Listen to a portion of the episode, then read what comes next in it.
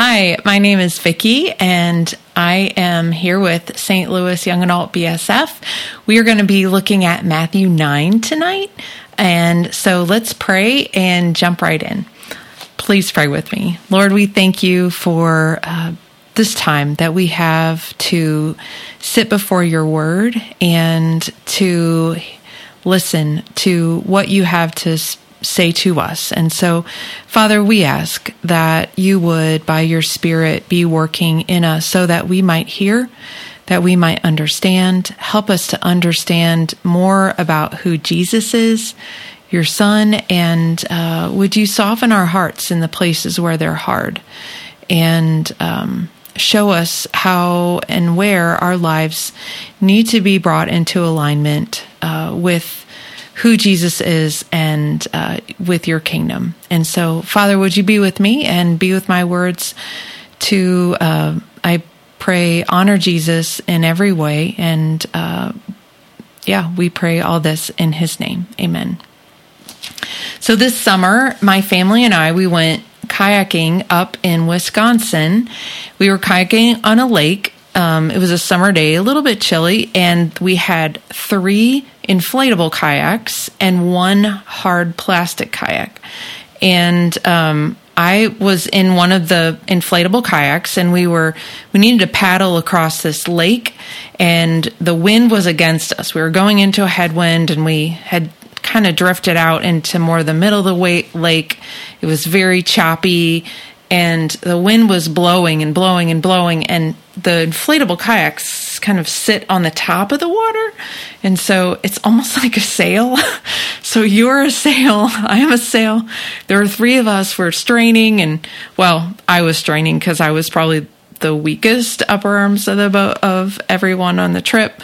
And so just going across i got really fatigued and i you know um, brett my husband, um, whom you've probably seen uh, here, had said midway, um, Vic, hey, do you want to trade kayaks? Uh, you know, he was in the plastic one.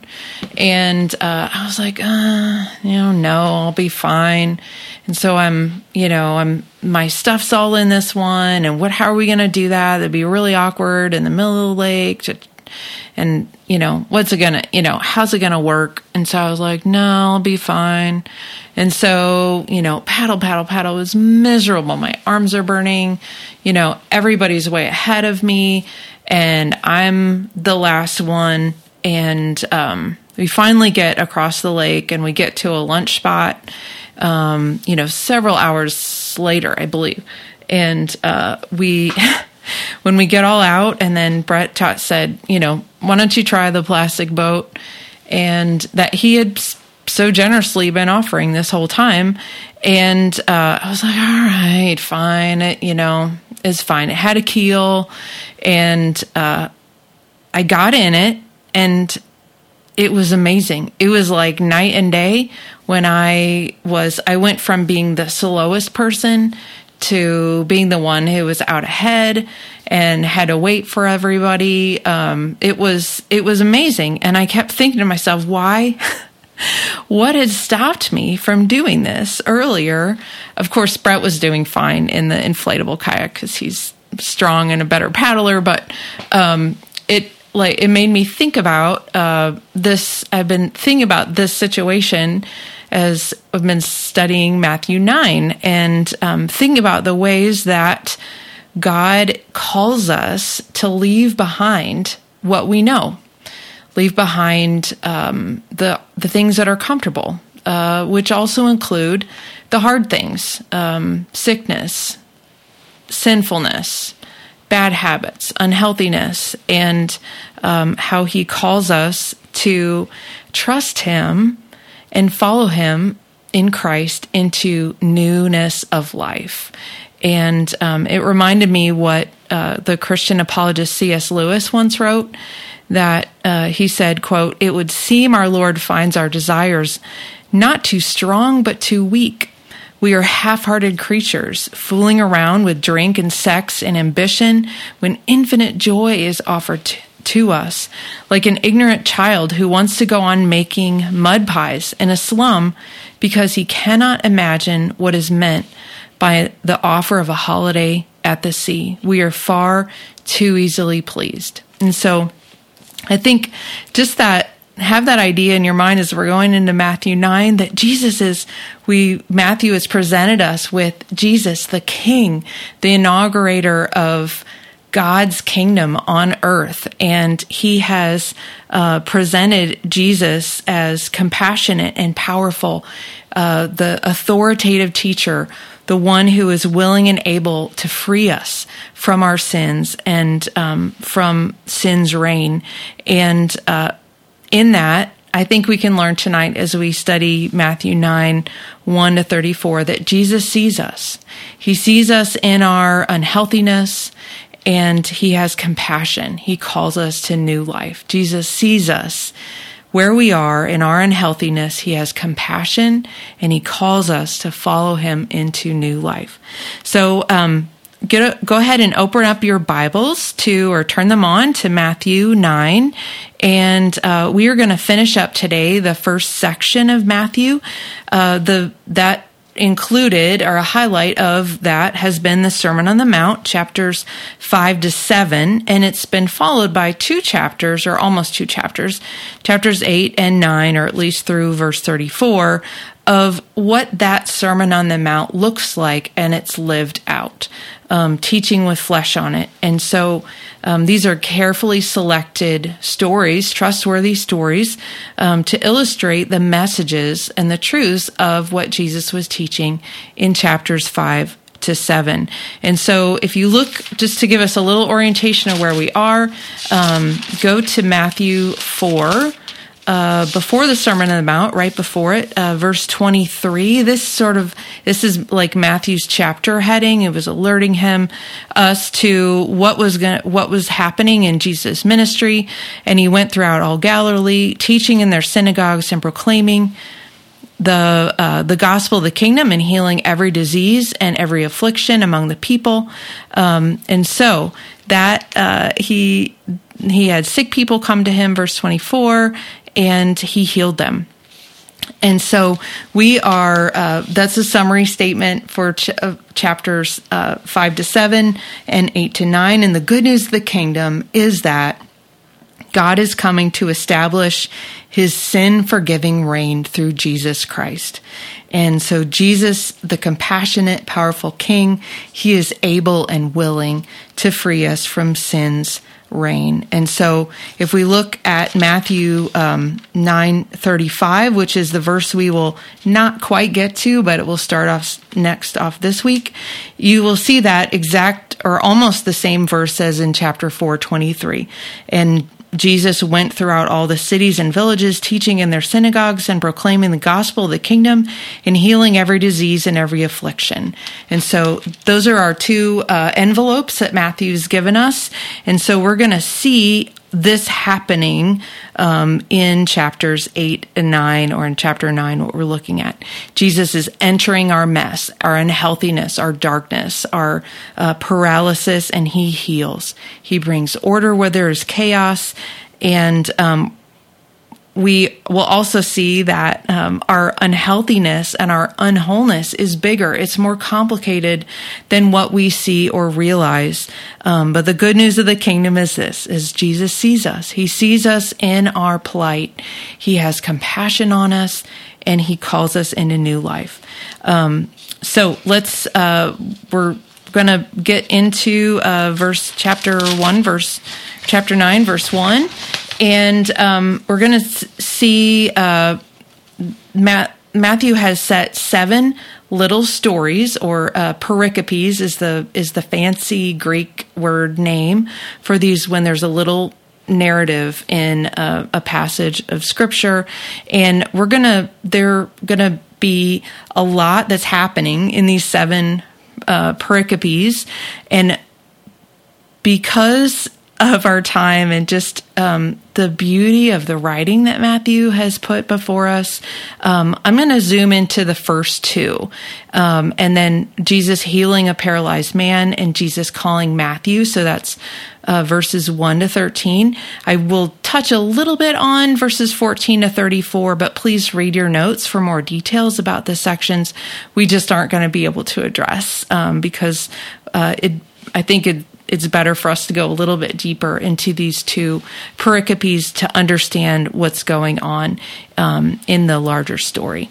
And so we're going to see that if, as chapter 8 revealed Jesus' authority over sickness, demonic powers, and even the wind and the waves.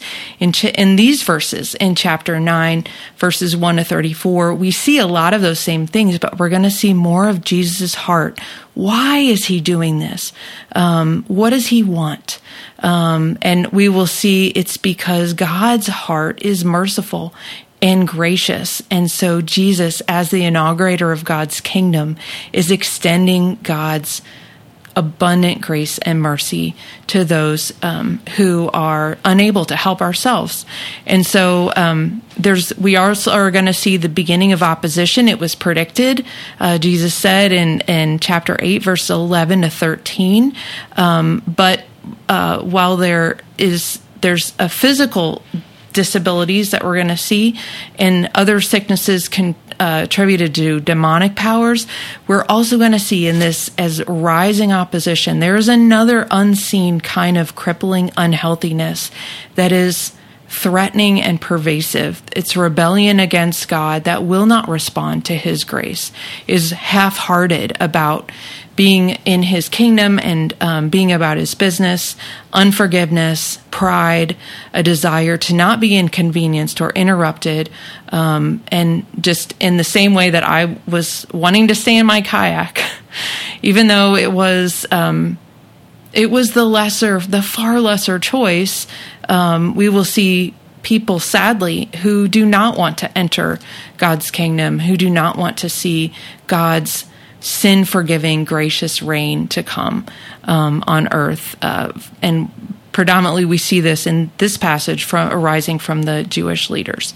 So with that, let's um, we're going to jump on in and um, to the first uh, section, verses one to eight, where Jesus proves that he has power to forgive a paralytic sins and or a paralyzed man's sins. And so we're going to enter this this scene, um, this narrative with a setting change in verse 1, it's going to help us remember where we were uh, at the end of uh, chapter 8. And so, uh, verse 34 of chapter 8, remember, uh, Jesus had cast out demons from two uh, very oppressed men um, in a Gentile region.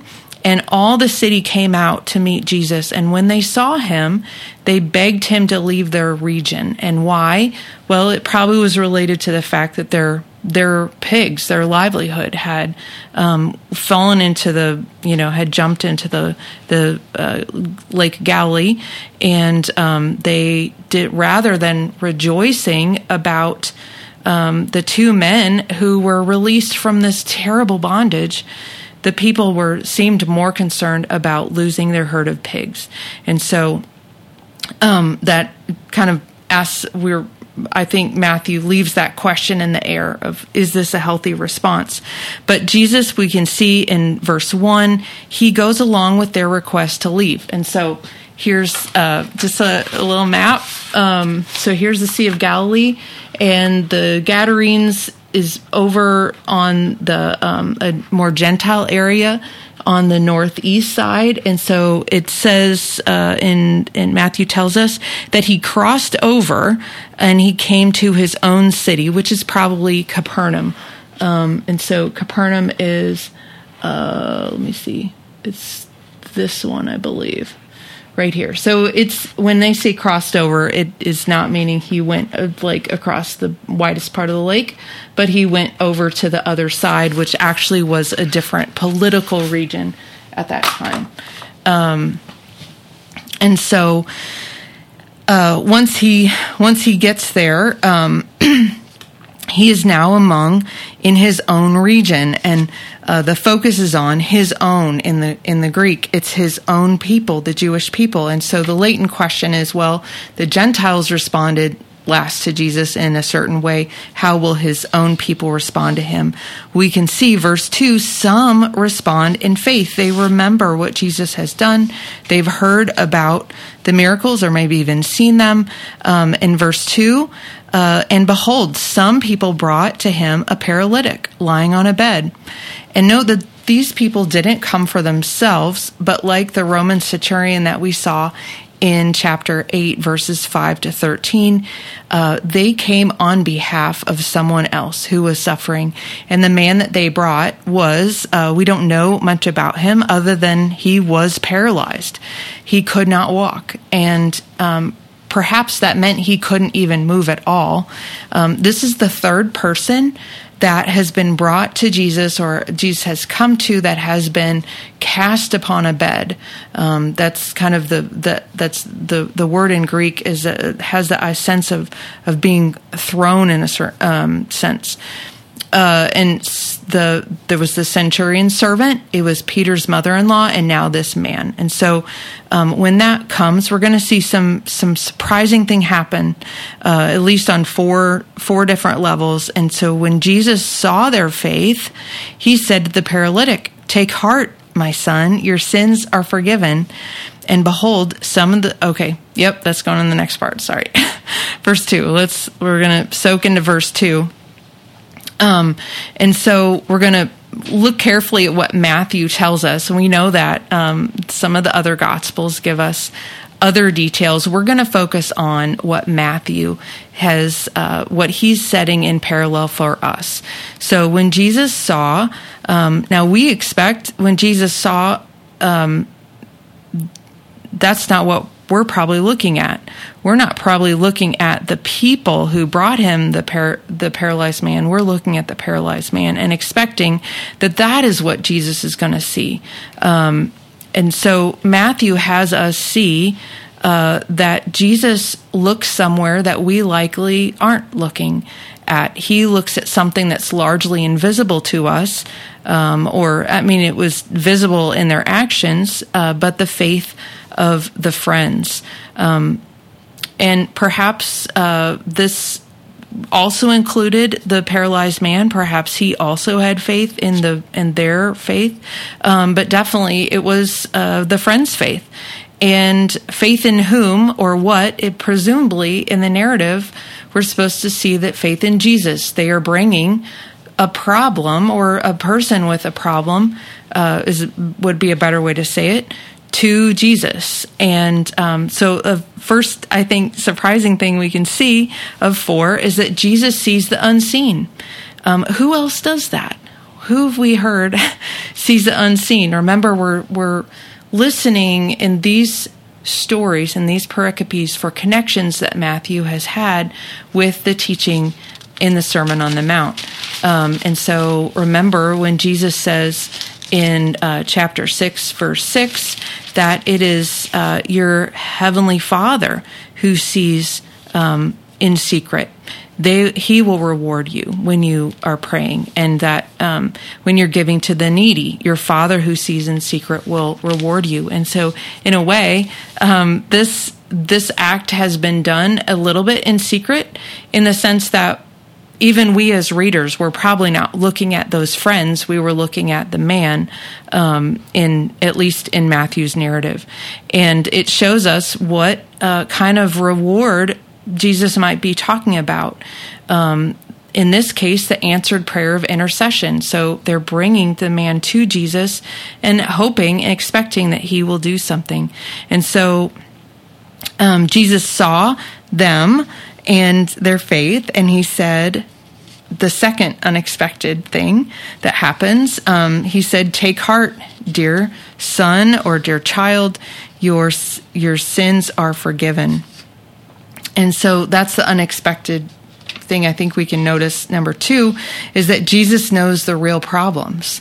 Um, we see the outside problems. Um, even Matthew tells us about that in the paralyzed man, and we expected that's why the friends are bringing him, um, and that Jesus would fix that real outside problem. But Jesus saw a different problem that we could not see. This man had sinned. Um, we don't Matthew doesn't tell us through Jesus' words or in any other way what that sin was, who he had sinned against, what and what had the sin done to the man? Um, had it contributed to his paralysis? Uh, the narrative doesn't tell us that. It just is that he sinned. But Jesus saw not only this invisible problem and he knew that problem, but he he also is fixing it um, he is meeting that need in compassion. And so we Matthew is, and we're going to see this throughout these two first pericopes, especially. He's setting these two problems in parallel paralysis or unhealthiness and sinfulness. And are they related for the man? The narrative doesn't tell us that. And I would caution us to be, I do not, I suggest to you the narrative is not making making that causal connection that we are supposed to think, oh, because the man sinned, then that's why he's paralyzed. The narrative doesn't suggest that, but he obviously had sinned in some way um, against God, um, certainly because all sin is a violation of God's good and righteous law, and he's also probably sinned against other people as well. Um, but Jesus is is speaking these words, and he doesn't need to give us all the background. Jesus does not need to justify himself to anyone. Um, and so we need to be careful to not um, try to draw too many conclusions uh, or make connections when maybe that is not warranted. The unexpected number thing number three, I think we can see is that um, he he has such intimate compassion. Um, his command that he tells the man, take heart. Um, maybe the man was afraid uh, or afraid of even coming to Jesus. And he uses the son, uh, uses the term of endearment that would be to a, within a family from a father or a mother to a to a son. Uh, the ESV translates it my son. The the Greek word doesn't have that word my in it. Um, so it, it, just it is a family term. It's not wrong to translate it my son, um, but it it could it's just a it's a term of endearment and establishing this is a family matter. What's happening here between Jesus and that man is a family matter, and Jesus is acting on the Father's behalf.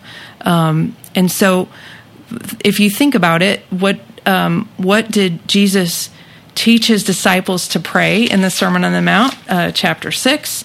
Um, he's saying our it's we're pray to our Father in heaven. This is a family issue, and when we sin against God, which all sin is against God, um, or we owe Him things or offenses, Jesus is teaching us in verse twelve, and forgive us our debts as we have forgiven our debtors, as we also have forgiven our debtors, and so um, the father's sin, uh, the father's forgiveness to the son, the paralyzed man, came through Jesus, and I think we need to we need to definitely take note of that. Um, and so the the next thing that happens, um, we're done with verse two, but now we see some, some surprising things. Number uh, number four, and this the focus shifts in verse three. It begins, and behold, um, that's a way of of Matthew alerting us like one pay attention here but also the there's going to be a little bit of a shift in focus. Some of the scribes said to themselves this man is blaspheming. But Jesus knowing their thoughts said why do you think evil in your hearts? For which is easier to say your sins are forgiven or to say rise and walk? But that you may know that the Son of Man has authority on earth to forgive sins, then he said to the paralytic, Rise, pick up your mat, pick up your bed, and go home. And he rose and went home. Uh, okay, so the again this new focus and view matthew doesn't tell us why there are scribes there they're just they're just there and they're hearing, they're listening, they're in um, Jesus' presence. The Gospels tell us a little bit more background, but um, we get to hear on the inside something that maybe was just even whispered among them or even in their own thoughts um, that they're thinking when Jesus said that in kindness and compassion, that family language, take heart, my son, your sins are forgiven, that um, that is blasphemy. Now, blasphemy is when someone speaks falsely of God or of the things of God, his sacred things. And so this word is a very significant word. It's a, not only is it a big accusation um, for someone to think that, um, but it's very significant in Matthew. Matthew uses this word only twice. And the first time is here, and the second time, this is the start of the opposition that is coming to Jesus. The second time is in Matthew 26 65 when the high priest says it at Jesus' trial, and he condemns Jesus um, at that at that point of blasphemy. And so this is the heart of the objection against Jesus uh, by those who will oppose him, predominantly the re- religious leaders at that time. Um, and they're thinking Jesus Jesus is overstepping his authority. Uh, their good theology says only God forgives sins, which in one sense is true. And um, we'll we'll go into that a little bit more. But look what Matthew sets in parallel for us. And um, he he says uh, they see Jesus and they or they they're he, they're witnessing this and they say he blasphemes and that's set in parallel jesus names that to say thinking evil in their hearts meaning this even though uh, there was probably there was truth in their theological understanding that they um, only God is the one who can forgive sins against God. Um, but uh, they didn't have honest theological questions because evil means against God, um, wickedness. And so, just as Jesus saw what was really going on with the friends and the man, so too did he see what was going on in these uh, scribes that he knew their thoughts. And he he asked them two questions in parallel and it's helpful to ponder the answers. Uh, why do you think evil in your hearts? He asked. Uh, which makes us think you don't have to think evil and you shouldn't think evil but why are you why are you thinking evil in your hearts? Um, there is something, there's a heart problem that is wrong. It's maybe not a theology problem that they have, it is a heart problem. And then he asks them, um, a comparative question for which is easier to say your sins are forgiven or to say rise and walk. And so easier, easier in what respect? Um, it seems like Jesus is saying what to what is easier to say something and make it happen um, and the, so the second thing that, or sorry, the first thing um, that Jesus said was that um, his his sins were forgiven, and so presumably, perhaps they thought, well, that's harder. That's the harder thing. Um, I'm sorry, that's the easier thing to say. The harder thing um, may be to say, rise and walk. And so Jesus then said that the thing to the paralyzed man, um, rise, pick up your bed, and go home. And the man exactly did that. Um, he rose and he went home. Um, and this definitely is, uh, just to name it, this is a miracle. Matthew is uh, claiming that Jesus supernaturally healed the man with his words. Um, and I want to acknowledge that this uh, may be difficult for you to take seriously, to believe that is a trustworthy account of what happened versus a fable or a fairy tale. Um, you could have honest questions about this. And certainly, um, if you do not, uh, and, and other people that you and I know probably also would have, or probably would have questions and would doubt the doubt the supernatural. Uh, and so I don't want to sweep aside honest questions about this. Um, it, I would be happy for anyone in St. Louis. I'd be happy to dialogue with you about that and help wrestle with it. Um, And I just want to name it. Yes, it does sound crazy. And that is exactly the point I suggest to you.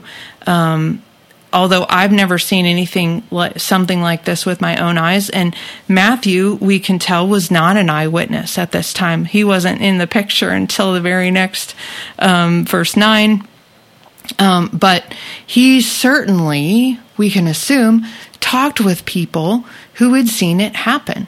Um, and most apostles, uh, Matthew included, were willing to die and did die uh, to say that these things, Jesus did these things, including, um, as we will get to, to resurrect from the dead, that he died, he was completely dead, and he resurrected from the dead.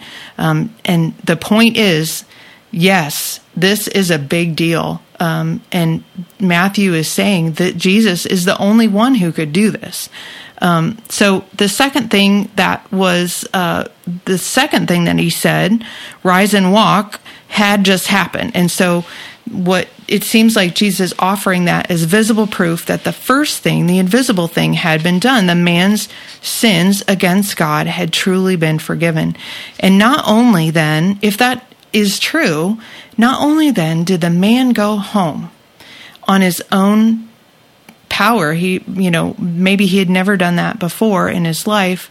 Um, but I suggest to you that spiritually, this son, in by Jesus' power, was returned to home, fellowship with God, his heavenly Father. Um, so the and just a brief comment here that you may know the Son of Man has authority on earth to forgive sins. The Son of Man is Jesus' preferred name for himself. Um, it's an ambiguous term from the Old Testament. it can mean just a man uh, in Numbers 23 19, for example, um, but it also can mean uh, a from Daniel 17, 13 to 14, that this is the Messiah King, the glorious King and Judge who would come to establish God's kingdom on earth. And so the miracle of the paralyzed man proves that Jesus was in fact not blaspheming when to pronounce the man's sins forgiven. That he is he is claiming to be that that um, Son of Man in power and authority, um, like he will say in Matthew 26, 64. And so there are two groups there to just wrap up this pericope. There's two groups there to witness that. And the first group um, is uh, talked about in verse 8. When the crowds saw it, when he saw this, uh, what had happened, they were afraid and they glorified God who had given such authority to men. Um, and so this is a parallel that is in set with the people in the Gadarenes in chapter 834. And so, um, unlike the people in that region, this these people were afraid, it seems like, in a good way, in a reverent way. It caused them to glorify God. And they glorified God. What about this? Who had given such authority to men? Wait, what a, wait a minute. Why would they say that to men? Well, and not to the Son of Man, to Jesus. Did they miss the point? Um, they might have, uh, in part. But think about this to illustrate the teaching of the Sermon on the Mount um, Jesus is unique in being able to heal paralysis with a word. And so he is unique to be able to forgive sins with the authority um, that God has given. He is just like the Father.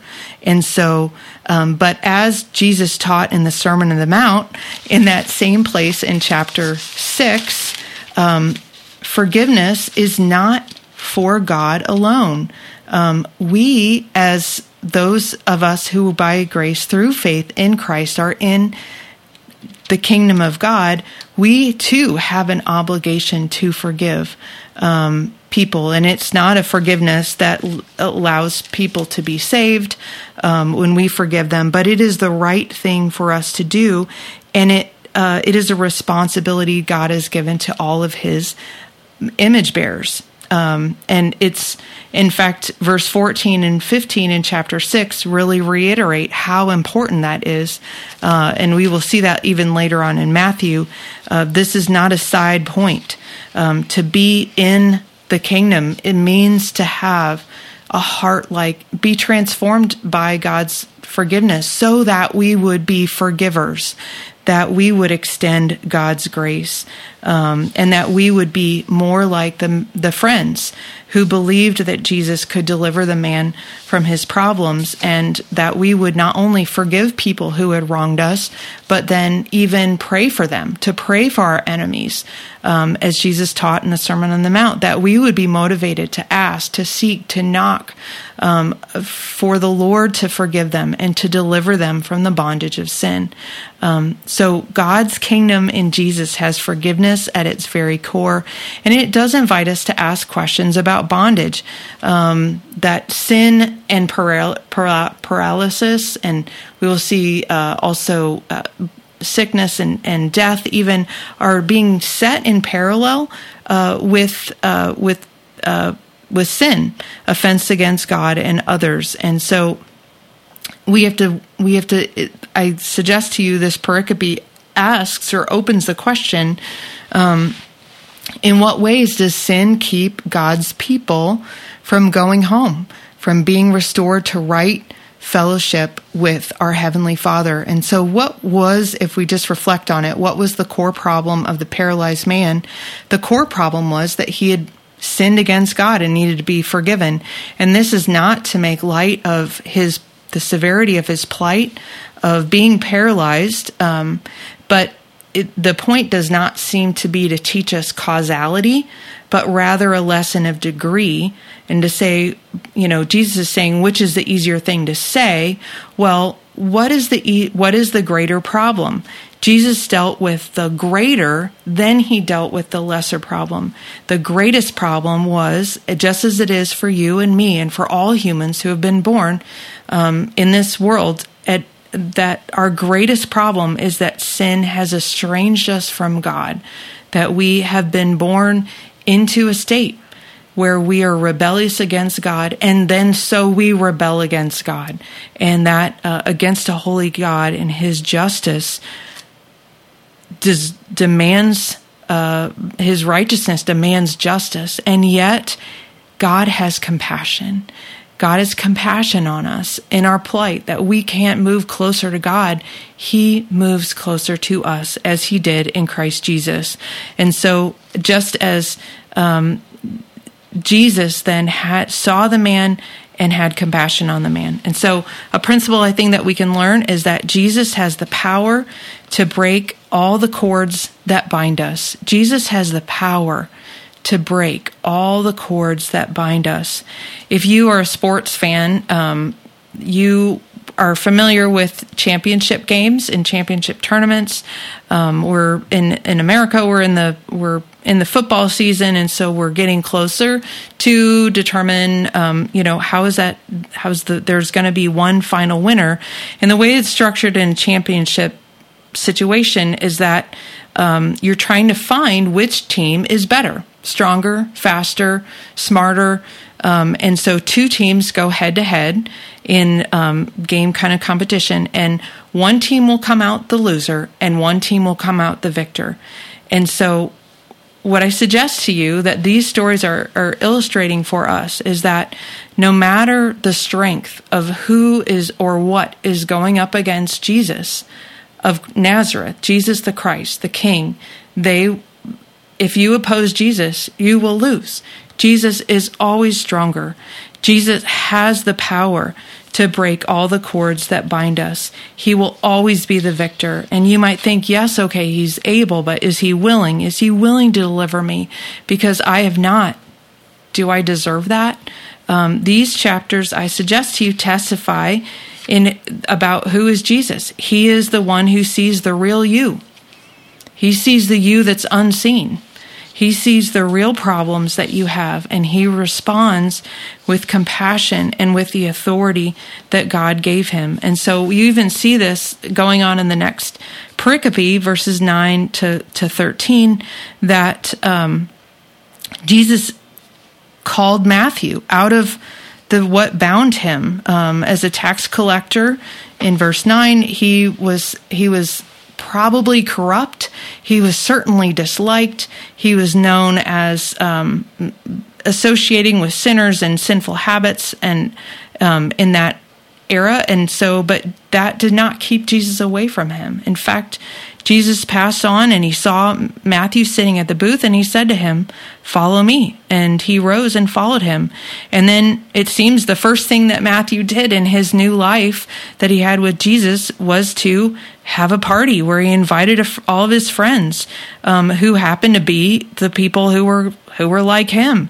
And so as Jesus reclined at the table in the house, behold, many tax collectors and sinners came and were reclining with Jesus and his disciples. And that, of course, uh, is the way that they ate at that time, the reclining that you would actually sort of lay down on, on one elbow in the, uh, the triclinium on the table uh, or around the table. And then when the Pharisees saw this, they said to his disciples, Why does your teacher eat with tax collectors and sinners? But when he heard it, so they were probably trying to sabotage them. Uh, but when Jesus heard it, he heard it, he said, Those who are well have no need of a physician, but those who are sick. Go and learn what this means. I desire mercy and not sacrifice, for I came not to call the righteous, but sinners. I came not to call the righteous, Jesus says, but sinners. And so you and I have been born in sin, and sin is punishable by God and deserves his wrath. God could have walked away and left us in our, our sin, brokenness, and death, but he didn't. He had compassion and mercy, and he sent Jesus to save us from our sins, as his name declares uh, in Matthew 1 22. Um, and Jesus comes, he acts. He is the Son of God who pursues, who calls, who heals, restores, forgives, and gives life.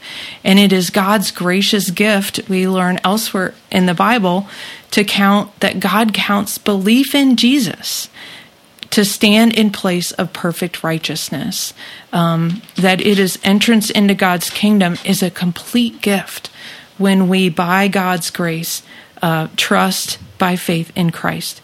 So if you look to Jesus in faith, you belong to Him, and that means He He ultimately will rescue you from everything that has a hold on you and binds you in unhealthiness, and He promises to give you life, and not just a shadow of life.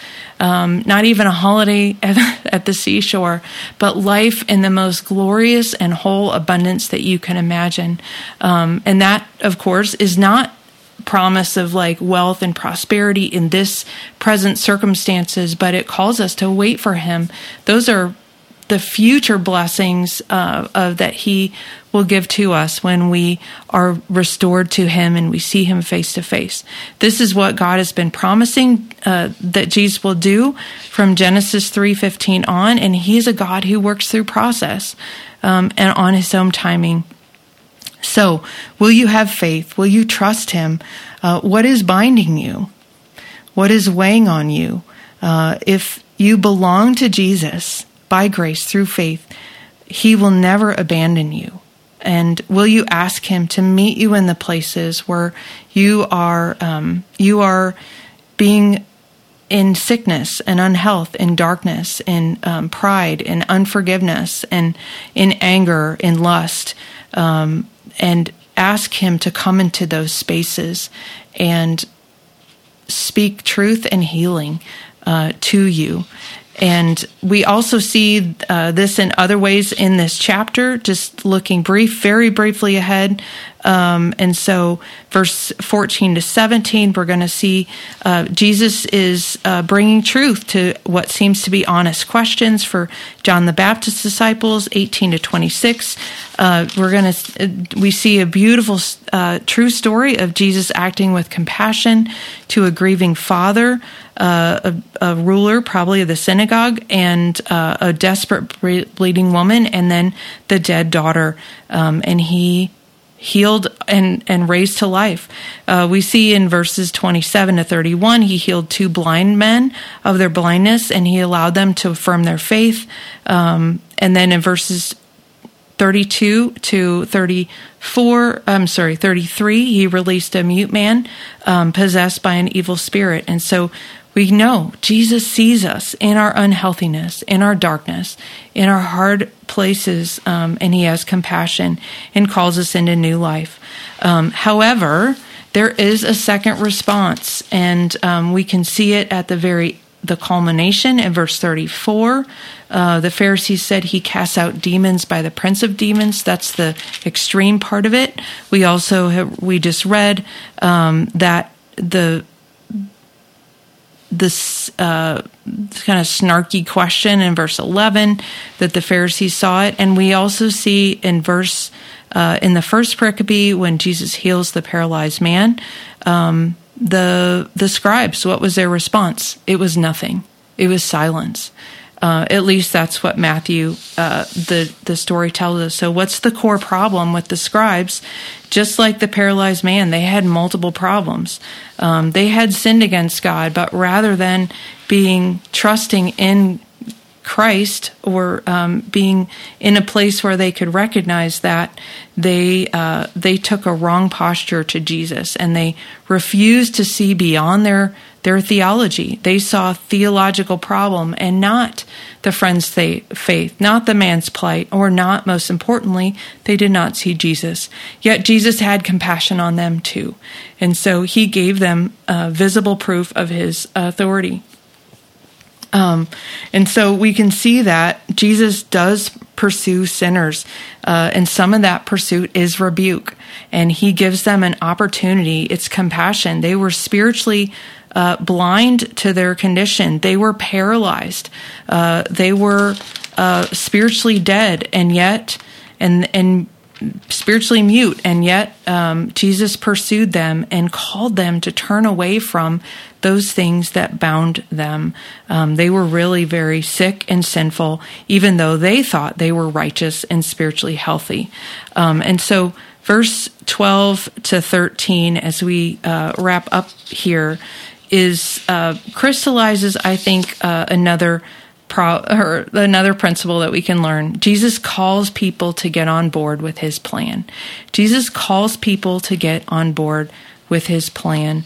Um, he uh, what is his plan? It's expanding his kingdom, showing mercy and compassion to others, turning to him for faith, in faith, for light and true life. That's what Jesus called Matthew to. That's what he called the Pharisees to and John's disciples. Jesus beckons to those in dark thinking, know me and be with me. And uh, it, it does, I think, warn us, um, especially those of us who are uh, close to God's word and familiar. Um, the problem in Hosea 6 is the verse that Jesus quoted um, from the Greek Old Testament, I desire mercy, not sacrifice. Uh, that goes on to say, um, I desire knowledge of God, not whole burnt offerings. And so, even though the God's people at that time, um, when Hosea was speaking, they liked some of the things about God, but they didn't want to know God. They didn't want to have characters and lives that were transformed by Him.